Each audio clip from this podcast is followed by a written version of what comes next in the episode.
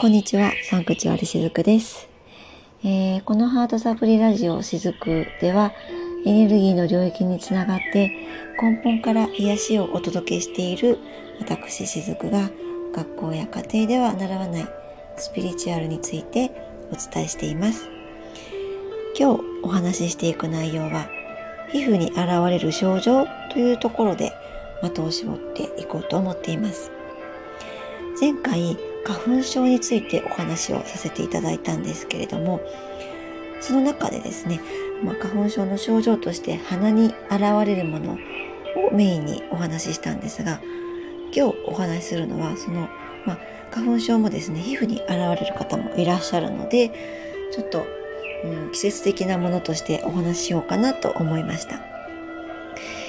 あの、皮膚に現れるものだけでなく、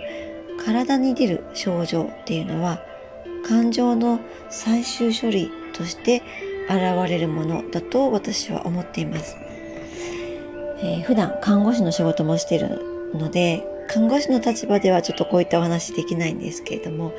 スピリチュアルケアラーの立場としてお話しさせていただくと、もう病は気からっていう言葉ありますけれども、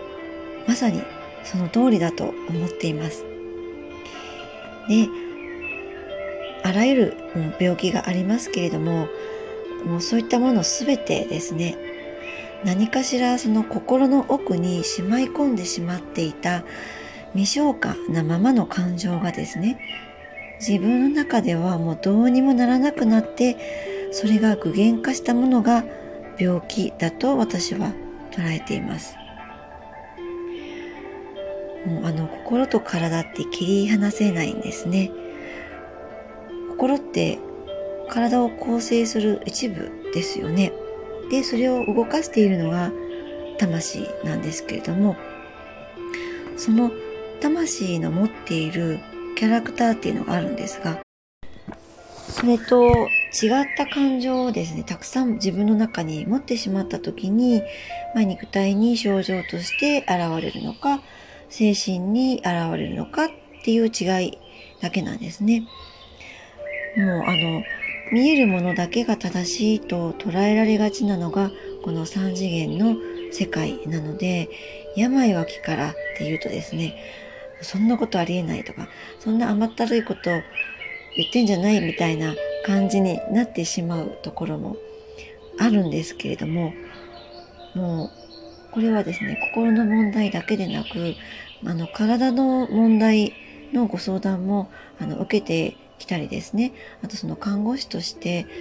たくさんの患者さんと関わらせていただく中で、やっぱり心と体っていうのは切り離せないものだっていうのを私はもう確信しています。で、特にですね、あの、今日のお題である、その皮膚に出る症状っていうのはすごく特徴的なものがあるなと感じています。え皮膚はですね、第二の心だというそうなんです。よくですね、ふくらはぎは第二の心臓なんて言いますけれども、皮膚は第二の、えー心なんだそうです。で、これですね、えー突き詰めていくと、その皮膚っていうのは外界ですね。自分の外側の世界と自分の肉体、あと自分の内側を唯一遮っているものなんですね。皮膚が。うん。で、なおかつ、その外界から自分の内側を守っているだけでなく、自分の内側に、えー溜まったもの、その溜まった感情ですね。それを肉体の一番外側にあるのも皮膚なんですよ。内側からガーッと感情が上がってきたら、外界に触れる前に皮膚があるわけですね。なので、この皮膚に表面化するものがこの感情だと私感じています。で、例えばこれ西洋医学では、うんまあ、ニキビでもアトピーでもいろんな症状がありますけれども、こういう症状が今出てるから、これを塗っておけば治りますよっていう感じで、まあえーお医者さんにお薬を出してもらうんですが、そこだけしか見られないわけなんですね。その症状だけしか。でも、先ほども、皮膚は心の表現なので、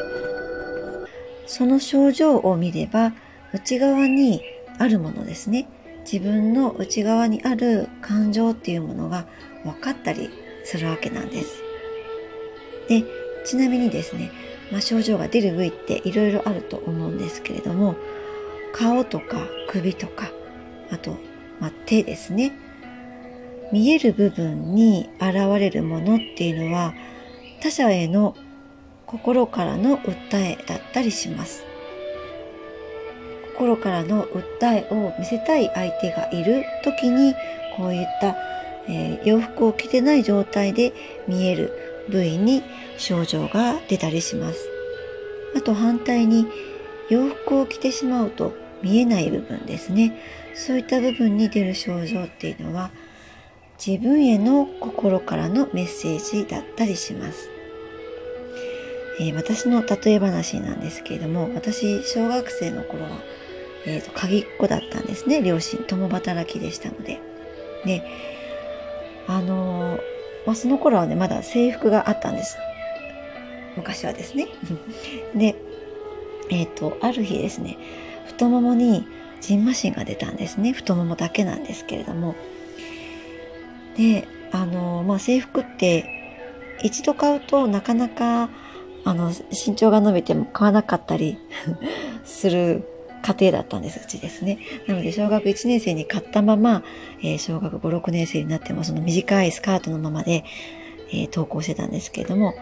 ある時、そのスカートから出てる太ももの部分だけに、ジンマシンがブワーッと出た時がありました。で、これはまあ、後々分かったんですけども、まあ、寒冷ジンマシンと言われるものだったんですが、うん出る部位って別にふくらはぎでもよかったんですね。でもなぜその太ももに出たのかというと、あの、太ももってその時スカートも大きくなった私には短くなってましたので、外から見えるわけですよね、太ももが。で、寒冷ジンマシンっていうぐらいなので、まあ冬に出たんですけれども、私多分子供の頃に、その時、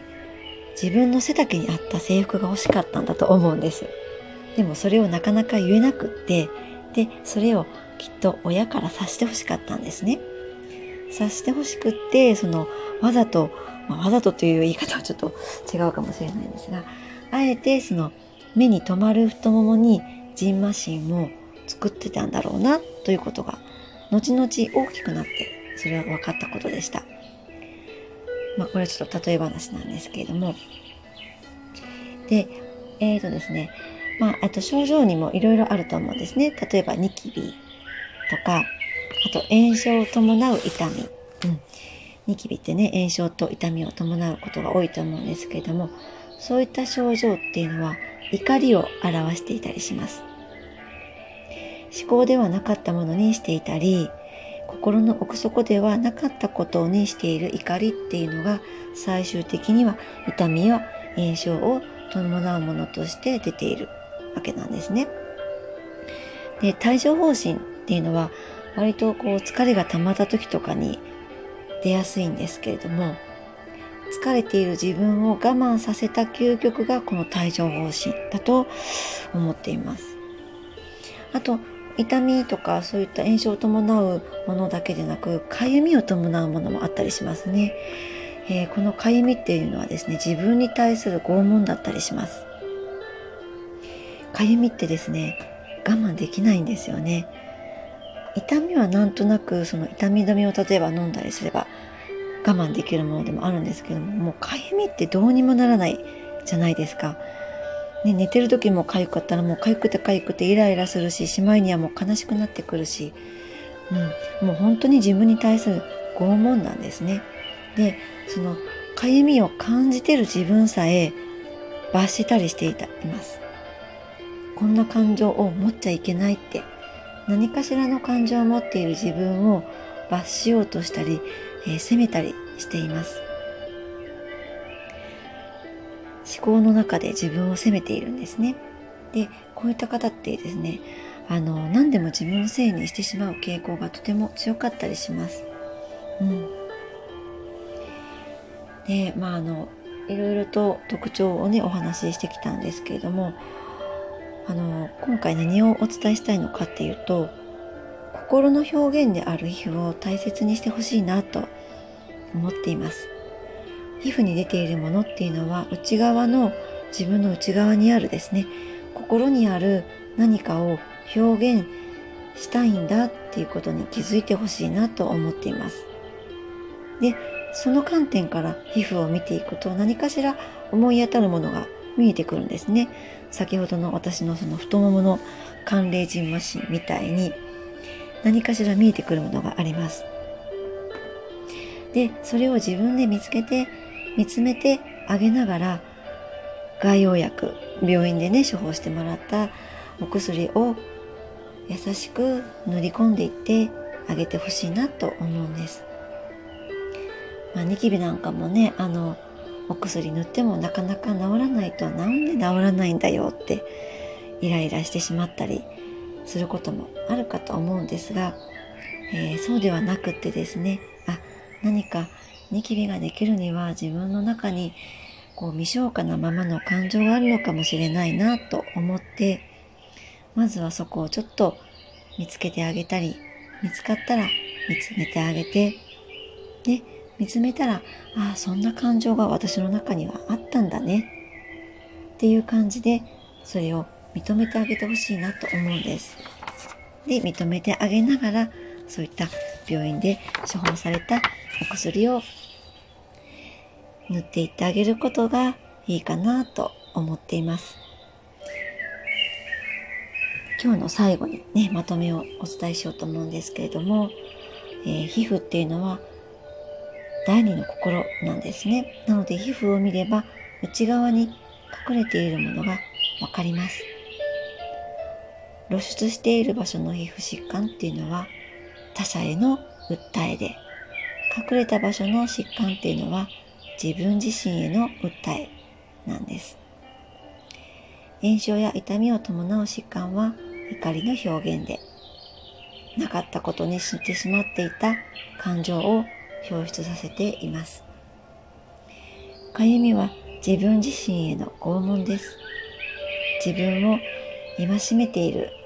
そんな自分に気づいてあげてください。皮膚に現れているものに苛立ったりすることなく、これまで出てこれなかった感情表現なのだということを知って優しく直していってあげてください。はい。えー、今日は皮膚に現れる症状というところでお話ししてきました。またこういった、あの、体とスピリチュアリティっていうところのお話もしていこうと思っていますので、またよかったら聞きに来てください。ありがとうございました。